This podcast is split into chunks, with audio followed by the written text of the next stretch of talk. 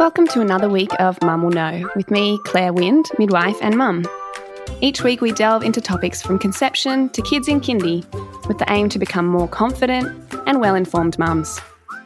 This week we are lucky to have midwife Janine O'Brien from iBirth chatting to us about home birth and being a privately practicing midwife in Australia. I followed Janine around for about six weeks when I was a student and loved learning from her and seeing this different model of care in action. Janine's also recently had a baby girl named Frankie, who you'll hear chatting away along with Janine in the interview. I really enjoyed this interview and I hope you find it interesting too. So, welcome to the podcast, Janine, and thanks so much for giving up some of your precious time to chat with me. Oh, you're so welcome, Claire. I'm so excited. I'm so proud of you and everything that you're doing. It's um, oh, thank you. Fantastic and really in line with a really important message for women in our community to be able to access important information so that they can make proper informed choices. Oh, thank you. Well, like me, you've got a young baby at home, little Frankie, on the breast at the moment. Can you start us off by telling us a little bit about your family? I would love to share a little bit about our family. So, I am a mother of three beautiful uh, young women and a little baby girl. Uh, my first beautiful daughter, Brooke, uh, was born by cesarean section. At, I was 15 years old and she was breech, and I was pretty much not given any other option than this is what you're doing. So this was back in uh, 1992, so nearly 28 years ago, and I did what a good young 15 year old does and does what the doctor told me. I didn't question anything. And um, Brooke was born at 38 weeks with no labour, a, a general anaesthetic, cesarean section. And we got on and I parented her. I, in reflection, probably felt that there was definitely some postnatal depression associated with my parenting after I had Brooke. And I only kind of became aware of that when I gave birth to my next beautiful daughter, Naomi, four and a half years later in the hospital at Mona Vale um, by a vaginal birth after cesarean. So it was very evident after I'd given birth to Nims that that there was something I really missed out on with Brooke, and that was a beautiful cocktail of these amazing hormones that come with spontaneous physiological um, birth and I thought it was the best thing I'd ever done. And so I went out and really tried to share my message around the world about how, or the world that I lived in, about how incredibly important birth was for a woman's emotional state, for how she kind of transforms from a being a maiden into oh. mother. And I think it happens each time we give birth. And and then I became a midwife, and it really was amazing to start sharing what I kind of felt as a, a woman giving birth on my own steam oh. to be able to share with the women I worked with oh. because not long after I became a mm-hmm. midwife. But then I also found my way to home birth along the way, which I'm sure we'll, we'll get to in a moment. But oh. for my third baby, had our beautiful little Frankie at home, which was very, very special. We I have a new partner who I've known for seven years. His name's Craig, and Craig has been, I think, uh, really prepared from the moment that he met me that we were going to, if we were going to ever have any babies, that they were definitely going to be born at home. and subliminally, I've been messaging him anyway throughout the last few years that that was what was going to happen. So it was a no brainer when my midwife asked me where our place of birth was going to be, that it, um, we were going to birth Frankie at home. Yeah. That's lovely. It's awesome hearing the transition from Brooke's birth all the way to Frankie as well. And I guess that, yeah, that whole change in your whole perspective on birth and mothering and life too. So you mentioned that you're a midwife. So can you give us a bit of a rundown of your work history and how you got to where you are now? Yeah, so I've wanted to be a midwife since I was about four. I actually started wanting to be a nurse, and then when I found out that you could ha- be a nurse that actually looks after babies and mums, and that was called a midwife, and I've always wanted to be a midwife. I have a vision board of myself on my balcony as a young four year old with pictures of mums and babies all over it. So it's something that I've always really felt a connection towards. And I'm not sure if it comes from being one of the oldest of 22 grandchildren where we always had babies around. It was something that was always part of my life.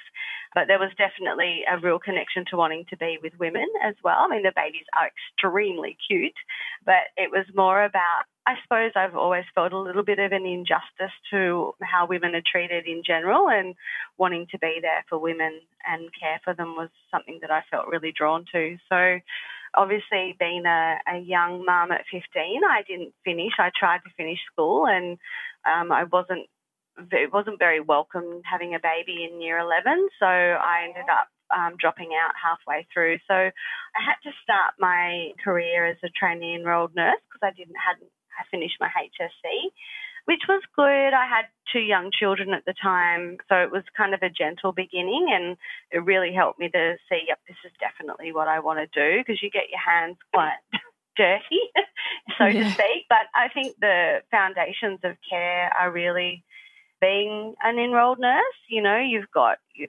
bedside, you've got, you know, skin care, you've got um, mouth care and, you know, wound care. You, you really start at the bottom. You just don't go straight to your medication trolley as an RN. So, and you really get to talk to people, um, I found, and get to see how the hospital structure was all set up and so I did my training enrolled nursing first, and then I moved into doing my RN through university once I was a, a mature age student after I was 21 and moving straight through because I, I got an exemption off one of my years to go into two year degree of doing my RNs because I was already in EN.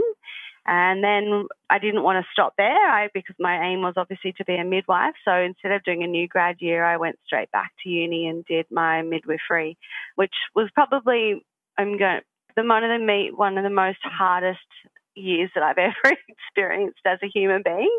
It really was a hard hard year emotionally. I think, you know, midwifery brings up a lot of your own stuff as a woman. A lot of, I saw a lot of trauma, I suppose, through the year, ways of how I really never wanted to treat women ever in some of the practices. And I was bullied quite a lot through my midwifery year as well. So, also having two young children, it was really, really challenging, but I was determined to see it through, which I did. Wow. So, I kind of came out of uni a little bit bruised and sore and thought I wanted to do home birth straight away, and I went and hung out with a few of the home birth midwives um, around at the time. But at that time, they wanted you to do like a year's mentoring where you weren't paid, and it wasn't something that I could do with two young children because I was a single mum, and so I did a full 180 degree swing and went and worked in the private hospital at a private hospital in Sydney, which was very interesting going from, you know, everything that I'd experienced to then going to work in a private hospital. And from the private hospital, then, how did you get into being a privately practicing midwife, which you are today? So it took me a few years um, to really find out that that's not wasn't I wasn't practicing in my truth of who I was and what, what I felt was right for women and babies. Again, I was sort of traumatized by some shifts leaving quite upset um, about what was happening. I was doing a lot of education at the time, so I'd become a calm birth practitioner as well along the way. And the workplace I was working for was sending me off to do all this amazing education to be able to facilitate birth classes. And the information I was finding out was really starting to show that what I was practicing in the hospital where I was was not good for mums and babies. And in fact, the midwifery care was continuity of midwifery care was actually what the evidence was starting to show was good for mums and babies. And I kind of I knew this by some of the women that I would teach at this private hospital. I would let them know that I was on, you know, Tuesday, Wednesday, Thursday night duty and they did the only continuity these women were getting in the private hospital was through their obstetrician. But the obstetrician, as we know, comes in if there's if there's trouble or when the birth's about to happen. They don't actually look after you throughout your labour and birth. So the women were looking for something. And so it was funny. So many of the women that I taught in the classes would come into labour on those Tuesday, Wednesday, and Thursday nights because they had already made a relationship with somebody, which happened to be myself at the time. So I found that quite interesting. And um, when I was out at my favourite restaurant, Tamagawa, one day, I saw a midwife, Cheryl Sidery, and she had let me know that there was an opening. I was telling her about how I kind of needed a change in my career from where I was and how much I really wanted to work with women and babies. And she said, "Oh well, there's an opening at uh, at our hospital at the Royal Hospital for Women. They're just starting up another group practice. At the time, they had." Um, one group practice, Magnolia, and they were starting up another one. And so I went for the job and I found it absolute. The interview was absolutely incredible. I went for another interview at RPA and there was just a real warmth around the interview at Royal Hospital for Women. There was when I walked into the hospital, I was in, I was like I was in my dreams because there was just women and babies everywhere, and it really resonated with me, and I was I was so happy. And uh, so then they offered me the job, and I started working in midwifery group practice as a continuity of care midwife in 2008, and uh, it was the best thing I ever did.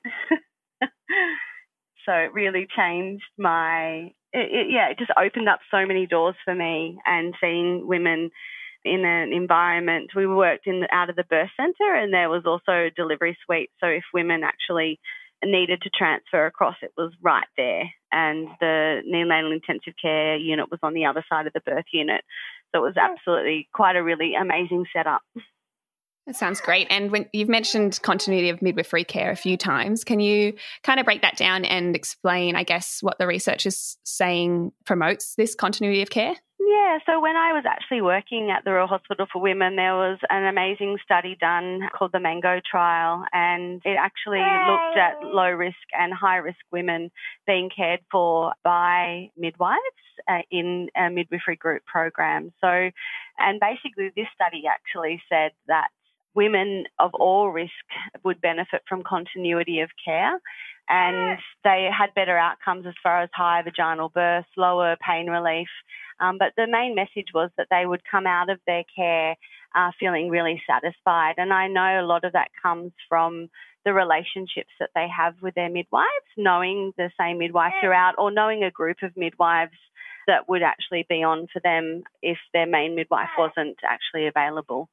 So yeah, it, it was actually a fantastic study, but there has been so many studies since then.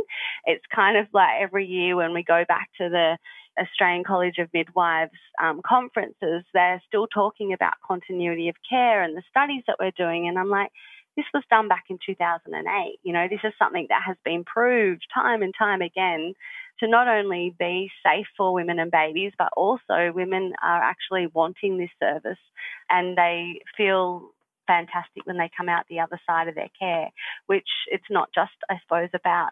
I mean, obviously, it's about safety always, but it's also about how women are feeling. And especially after birth, when you come home with a new baby, you know, if you're feeling uh, fantastic and you know on over the moon and uh, emotionally and physically intact then that's definitely going to affect how you're parenting your baby um, opposed to feeling something quite the opposite. That's going to affect not only how you parent your baby but how you relate to your husband or your partner how you relate to other people in the community. And as Hannah Dahlen says those ripples will end up falling on a shore somewhere Okay, and so you're at the moment a privately practicing midwife. Yep. Can you explain what that means? Yes, yeah. so from the Royal Hospital for Women, I was involved in setting up a home birth program through uh, there, and unfortunately at the time it just wasn't the right time. Um, we didn't have the right amount of staff of midwives wanting to actually provide that service, and we did um, have it functioning for just over a year, I think it was and then I left, so the program shut down. So it was something that I was always really, really interested in working for women and babies. Um, one thing I found that often happens when when women are in a system is there was a lot of disappointment in that program because of mentors not being available or certain things happening throughout their pregnancy that that changed their what we call classification of risk. So they were risked out of programs. And that was really disheartening for the women and their families, but also for us as the midwives as well. So it was really composed around these policies and procedures of the hospital. So I did move to Manly Hospital between becoming from leaving the Royal Hospital for Women. And at that time, my family really needed me. Um, my daughters were teenagers, and you know, you think your babies need you when they're little. Well, wait till they become teenage girls. That's when you really need to be home. So I actually put my career kind of just on cruise for a while and started working at a midwifery group practice at Manly, which was very, very different for me because at the Royal Hospital for Women, we had a lot of autonomy and a lot of respect, and there was a real fantastic collaboration with the obstetricians there. And I didn't actually quite find it to be quite the same when we moved over to Manly, but that's another story.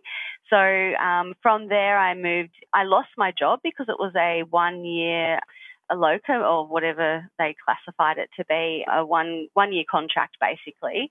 And um, when it came up, they gave the job to, for review, they gave the job to another midwife who'd been working in the hospital. So I was devastated, and uh, it kind of was the real kick up the pants for me though to move into what I'd probably been a little bit hesitant to because I, you know, being a private midwife, you rely on you know your own income. You're privately practicing so you have to have the clients coming through the door and that was something that really concerned me in the beginning mainly because I was again a single parent and I had to provide for my family. So anyway I made the jump and I uh, went out into a privately practicing group practice which was fantastic you know I worked with them for 4 years and it was an amazing way to work with women. But there was something that still that didn't quite sit right with me. I, I found when I worked at the Royal Hospital for Women, I could get through care with some families being the only person that they ever actually saw. So it, finding it to be real true continuity where you didn't have fragmented care with other midwives having to actually see them throughout their appointments in their pregnancy or their postpartum visits. So this actually led me to actually reevaluate where I was again and I I knew there was a couple of other midwives already practicing as sole practitioners. So I kind of teamed up with them and it's been the best move that I ever have made in my career. It's um it was a little sad at first because it was a little a little bit different leaving a group. But then after I kind of got into the groove, we have a fantastic uh, collegialship with each other with the midwives that I work around.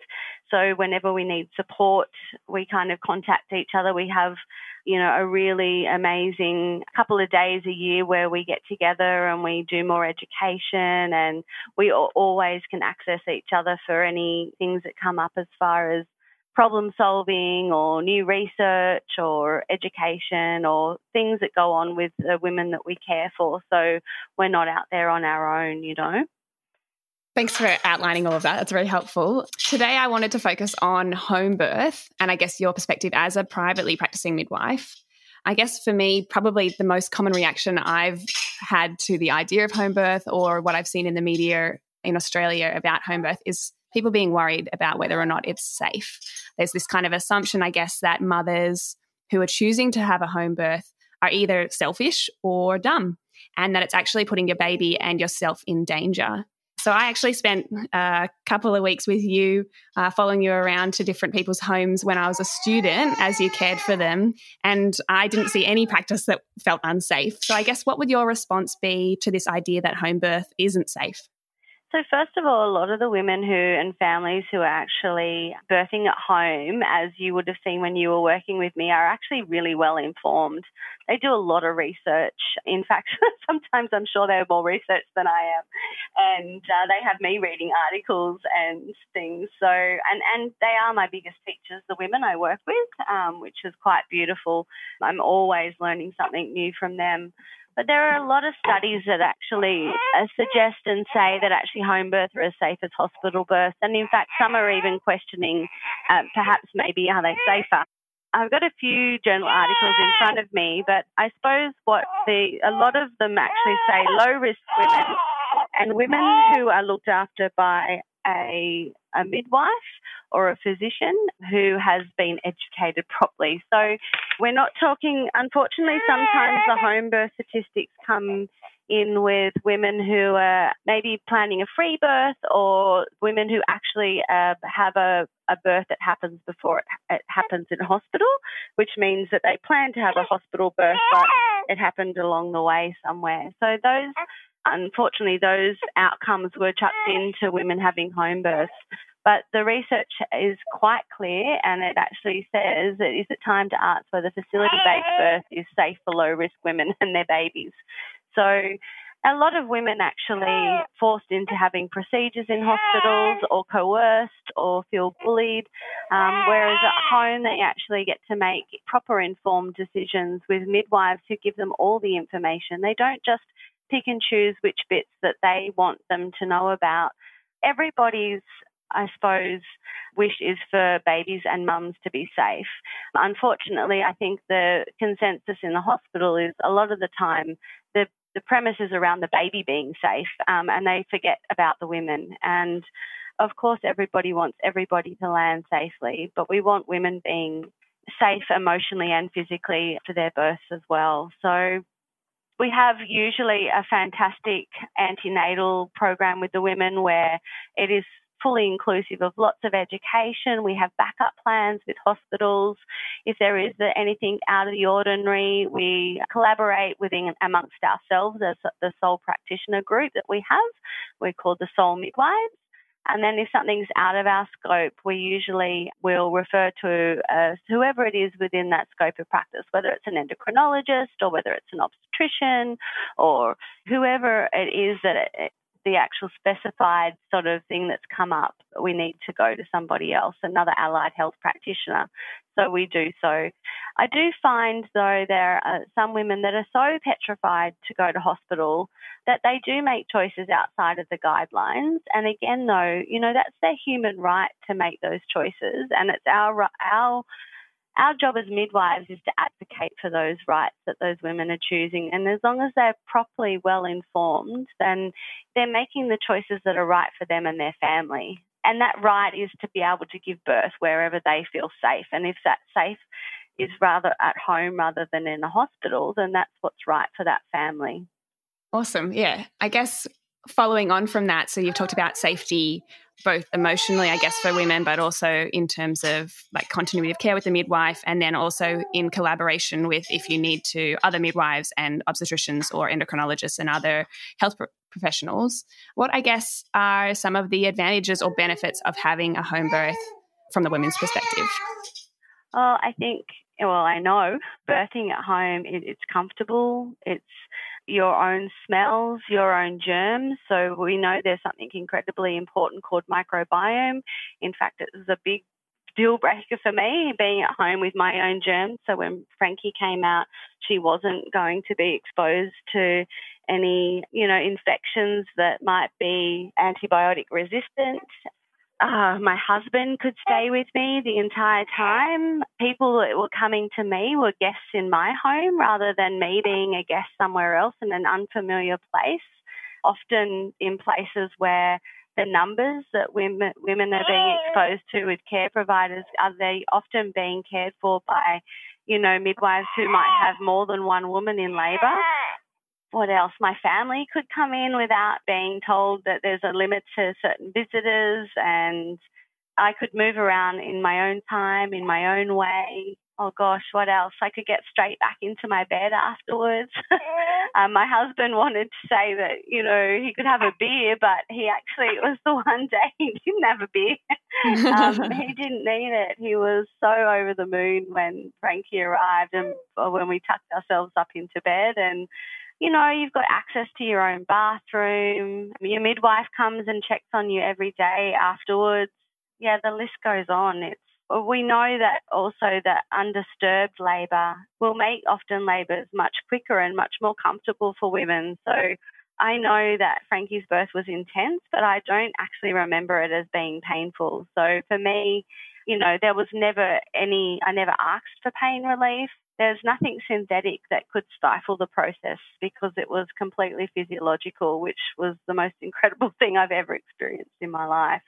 There are people not talking at you, so I hired a doula. My midwife was going away around my due date, um, which I knew from the beginning. So I kind of prepared myself with a doula who I loved, and not only was she amazing for the birth, she wasn't there for very long, but um, she was amazing through the pregnancy and the postpartum period as well. So my doula was welcome, obviously, and I've heard some shocking things recently that doulas aren't going to be welcome in hospitals because of what's going on at the moment with the coronavirus. And, you know, it's a human right to have women around you and your chosen woman and your partner for labour and birth. We know that it makes a big difference to how women experience their pain sensations through labour. Therefore, there will be a much lesser need for pain relief. So that was really important to me, having my people around. I wanted to know that they would um, hold my space for me if I did have a crisis of confidence, as Rhea Dempsey says. So, yeah, I was able to have a water birth, which in some hospitals or under some care providers, that's not always possible. Or if you, you know, I have a higher BMI, so I know for some women that they're kind of, again, they're risked out because of their weight.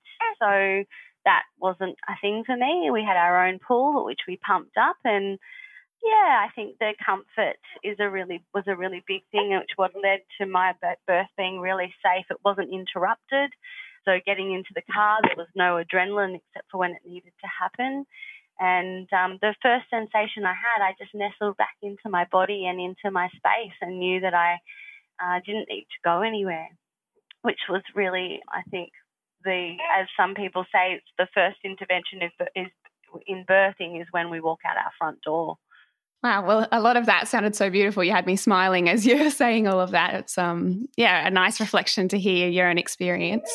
I guess for people who aren't even aware of what I guess pregnancy care looks like, can you give a breakdown of just quickly what choosing a home birth with a privately practicing midwife looks like? Sorry. So that kind of whole scope of pregnancy care. So normally for myself, I like to, well, people are ringing us because we are limited in number. Usually a lot of privately practicing midwives will book out very quickly. There isn't well, some people think there is there is a lot of us, but there isn't actually a lot of us in Sydney, and, and definitely not out in remote areas in Australia. And so uh, we book out quite quickly. So I actually have contact from people. Usually, I'm the next person that women call after they speak, tell their husbands or their partners, which is pretty exciting. And it's even more exciting when you have people coming back um, for care. So I've actually got two families that I've had three babies with, and I've actually got another family at the moment who's coming back for their third baby with me, which is so amazing. Yeah, it's um, lovely. It is beautiful. And so basically, usually I see them from anywhere from eight to 12 weeks, and that's usually when they're not booking late. And most appointments go for an hour or more. It covers all sorts of things from tests and investigation um, counselling. So often women are told, here's a form to go and do a test, and they're not often counselled around why they might do that test or what the test is testing for, or even what happens if the results come back with something different from what the the woman might be actually thinking that the test's for. So um, I truly believe in informed consent when doing any tests and investigations, and you can only truly inform have a proper consent when you have all of the information. So I make it a really important part of my care, especially in the beginning, about making sure women are aware of what their options are in that regard. Often they'll go to the GP first, and I have in, the GPs are great, especially when I've, I've got a fantastic collaboration with one up the road. He's all over it, but not all GPs, they're general practitioners. So midwifery often isn't their skill. So they often don't share all the information with the women. I've also had some GPs, you know, speak quite badly of home birth and often they they're not fully aware of what the evidence actually might say and and what it, how we even practice as midwives actually and when we're privately practicing. I feel like we're constantly educating everybody else about what, what we do. So other things entail uh, health and nutrition, extra people that they can go and see to make themselves more comfortable or optimize their pregnancy. For allied healthcare professionals and natural care options like acupuncture, etc. We talk about sex and relationships and oh, so many things through each appointment. Often we talk about labour and birth and how to prepare for that. Things when we need to transfer. So that's also another really important part of care is actually making sure that we have a good plan in place for if we need to transfer during labour and birth and what that might look like, what reasons we would need to transfer for a lot of that is actually discussed before we even start care. So there's an interview process that goes on, and in that interview process, we talk about the lack of insurance because currently we actually, as privately practicing midwives, don't have access to professional indemnity insurance for birth at home. We have insurance for antenatal and postnatal care, but we don't have it for birth. So all of the families are actually counselled around that as well, knowing that, that that's not available for if something does go wrong at home. So they're making fully informed decisions. What else do we talk about? The baby and preparing for your baby, breastfeeding, uh, childbirth education, what courses are out there. So it's it's a fun filled 40 weeks um, with lots and lots of information. And we are able to prescribe. So, part of the actual requirements to be a, a privately practicing midwife is that we had to upskill ourselves with pharmacology screening and diagnostics through university, and we're able to prescribe for women within the scope of our practice any medicines or prescriptions that they might need that come up. So that actually enables the continuity to remain with the same midwife rather than sending them off to another care provider, which is fantastic. Awesome. And so is most of that care happening in the woman's home and like postnatally as well? You mentioned with your experience with Frankie, the midwife comes to you each day as well. Yeah, so um, it depends who you have as a midwife. Um, some midwives will see the women in their home and some will see them in their clinic. I see the women in my clinic because I have a clinic and especially having Frankie, it makes it a bit easier. But, and some women, some midwives will choose to do it in the women's home. I definitely see women in their own home from 37 weeks. So I get to know their home and their environment because that's where I'm going to be travelling to, and um, and then obviously for the birth and the postnatal care. Myself, I usually see the women uh, five times in the first week, five days in the first week, and then at the second week, and then they come back and see me at six weeks. That's awesome. And I guess as well, that's a lot more care than is provided through the public system anyway. We don't often get that whole six weeks of care after the birth to help with breastfeeding and things like that. No, um, uh, in fact, I used to get in trouble in the system because I would spend too much time with the women.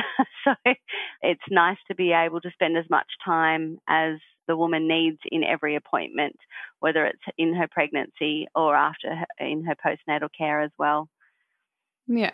I guess you've mentioned as well things like prescribing rights and insurances. And from my experience when I was following you around and meeting some other privately practicing midwives that you work alongside, I kind of got the impression that uh, home birth midwives or privately practicing midwives are generally more qualified and skilled than maybe most of the midwives that I work alongside, as controversial as that might sound.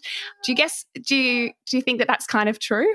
Look, I think we have to be. We are required to do 40 hours of continuing professional development every year, which as a midwife in the system, it's only 20 hours. So already we're doing an extra, we're doubling the amount of education we have to do every year. 10 of those hours need to be pharmaceutical based as well to be able to keep our prescribing rights up.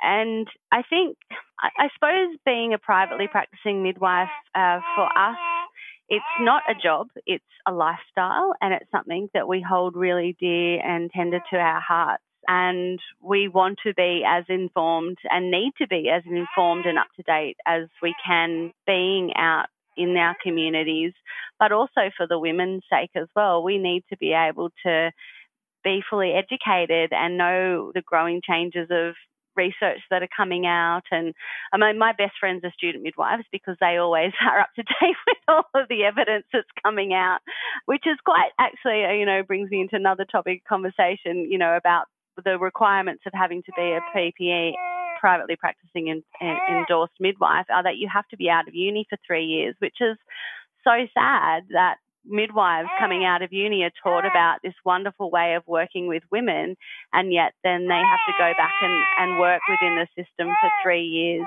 So I've got a bit of a competitor down here trying to talk to me. Um, she's telling you, she says, I agree with everything my mum says. Yeah.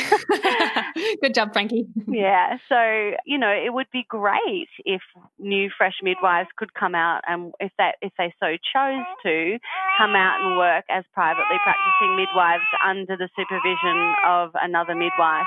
But unfortunately, at the moment, they have to do three years of full time work in a hospital. Um, in terms of home birth, you mentioned earlier that you worked at the Royal Hospital for Women setting up a home birth clinic or I don't know way of program. caring for yep. people. Yeah, yep. program. and I guess around New South Wales at least, there's a few publicly funded home birth programs, and I know that Westmead's just set one up. Yeah. Um, and out where I live near John Hunter Hospital, there's the Belmont Birth Centre, which offers home births that's publicly funded as well. But these are quite rare to find. They are. What do you think? Do you think it's a lack of funding from the government or lack of support for home birth? What do you think, or why do you think that is that it's so hard to come by a publicly funded home birth? I, I don't know the answer to that one, Claire. I, you know, I think it is an amazing model of care that should all women should have access and the right to choose. So I really don't know the answer to that. I do know that, you know, in the last few years, so many birth centres have been shut down, and I think it's fantastic that Westmead's come on board now with their home birth program. And I know there was, you know, they had to go through a lot to get there. And obviously, Royal Hospital for Women has set theirs back up, has been going really well. With the, I think you really need a dedicated team and you need midwives with knowledge.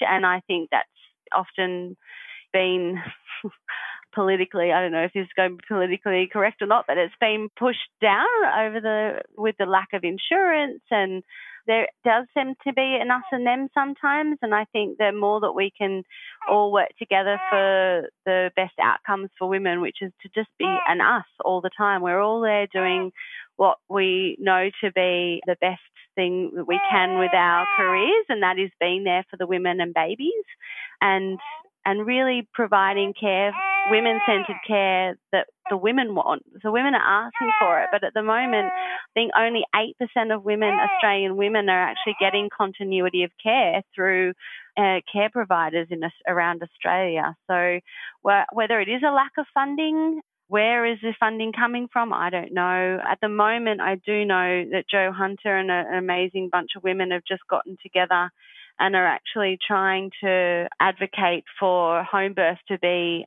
Medicare rebated um, because at the moment, because we don't have insurance, we don't have a provider number to actually rebate women for that, that cost. So, and maybe it does come down to cost. I don't know. Mm, okay. I guess, I don't know if this is something you want to share or not, but what would a woman be looking at cost wise in terms of having a privately practicing midwife? Yeah, so it is all out of her pocket. Um, there is a Medicare rebate, but anywhere usually between five and six thousand dollars seems to be the going rate at the moment around Sydney. That might change depending on where women live, if they're out rural and the cost of midwives to get to them. Or uh, I definitely know a couple of the midwives I work with and myself, I charge for travel. So but I also um, know that some midwives might charge less than that as well. But around five to six thousand, most women will get anywhere from about a thousand to fifteen hundred back through Medicare from the antenatal and postnatal visits that they get because they've got a Medicare item. Okay, and if I'm correct, is that kind of working out to be similar cost to what a private obstetrician would co- like be? I think it's less. Okay, yeah, because I was Yeah. thinking like women are going to be paying that anyway. Yeah, for private care, I just guess yeah, with a doctor instead of a midwife. So yeah, I guess it just depends on what what women see as uh, As the care that they provide. Yeah, yeah, Yeah. and that they're going to And uh, look, we do have an option to have a private obstetrician collaborate in your care with your midwife still being your primary care provider. So the way that works is Westmead have given us visiting rights as midwives, which means when we go into the hospital with the women, we can continue to care for them as their midwife, whereas any other hospital in Sydney doesn't, you know, we don't have access to visiting rights. And that way, we have our private obstetrician, Dr. Marissa Martin, who um, overrides you know, when things become out of the ordinary and, um, and we can collaborate with her and it's a lovely safety net for women who actually do have some risk factors who perhaps don't want to birth at home, or if they do want to birth at home, then they have the option to be able to transfer if things go off the garden pathway or if things became challenging, which sometimes they do happen, and it's good to have, you know, that backup plan in place. And so, for women who choose to have or plan to have a home birth and then transfer, say, to other hospitals that are not Westmead, what happens for their care then? Do, do you continue caring for them or do you provide a, more of a support role? So we don't have the right to as an advocate for our for the women we care for once we walk through the doors of any other hospital. So it becomes really challenging because you can't just turn yourself off as a midwife and often some of the practice that we see when we do go into the hospital might not be in line with the way that we feel is women centered. So it becomes very challenging. However, that's our role is to then basically be a support person. I do still try and help the women to and the families to understand some of the medical jargon that goes on, and sometimes then the hospital can see that we might be coercing them or helping them to make decisions against what they might be recommending, but that's not the case. My role is never to coerce a woman into any decision. It's for her to be able to have access to all the information so that she makes an informed decision, even when we do transfer to hospitals that are not West, Westmead. So it can become especially challenging in those situations. So often, you know, it is nice to have that ability to be able to transfer into a hospital where I can continue to be their midwife. Yeah. I guess to finish off for the day, you've had you've shared a little bit about Frankie's birth and your own experience with having a privately practicing midwife and home birth. Is there anything else you wanted to share about that experience that was particularly of note? It just that it was the most amazing, life changing experience that I have ever had the opportunity. I've done a lot of things in my life, and being able to have access to one on one midwifery, to have her available for me whenever I needed to call somebody. I'm being, yes, you're agreeing with everything I'm saying. To be able to call her when I had a low lying placenta. So, and even with the information that I know, I the fear that's installed in you when you go to have these ultrasounds or whatever, I still found myself to be quite anxious actually. So it was really beautiful to be able to have someone that I knew to call and for her to be able to reassure me and throughout I had a really challenging pregnancy. So again, just everything that came up through the pregnancy, I was able to call Jo and speak to her about what was going on. And then knowing as soon as I went into labour that I knew that she was coming to me, that I was safe, that I had a great backup at the local hospital booking if I needed it. Not that I needed it, but it was there. The sensations that I experienced through the labour were the most phenomenal things I've ever experienced. Uh, and I know that that came from not being interrupted with conversations around what I wanted to choose for my my dinner or my breakfast because often women go into hospitals and they have menus thrown at them and here you need to choose this or they're getting asked questions about this and that because the person often caring for them doesn't know them. Uh, Jo knew all of my history so there was no conversations that needed to be had.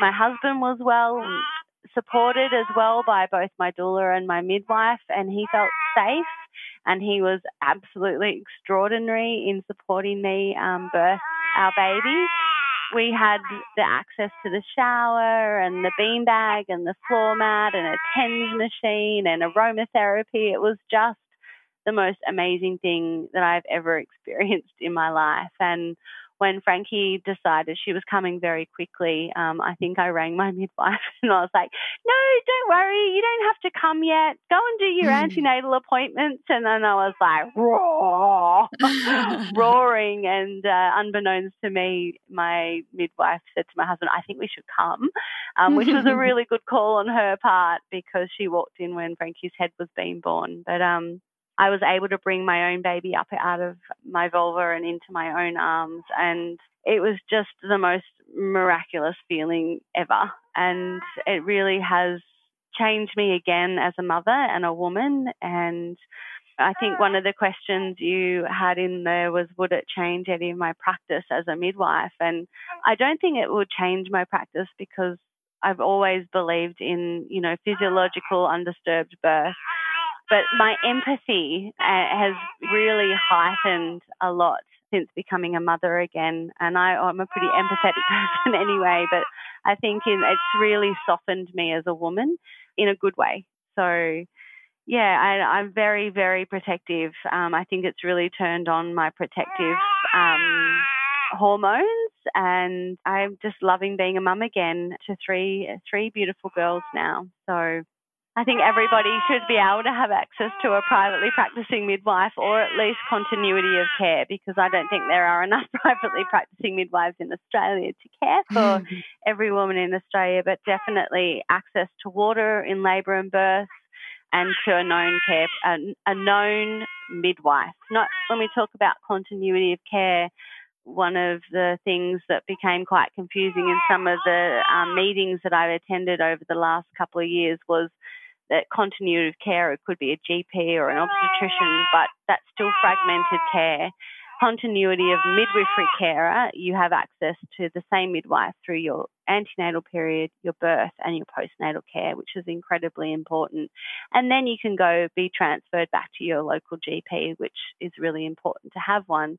But midwives specialise in normal birth, and that's what we do.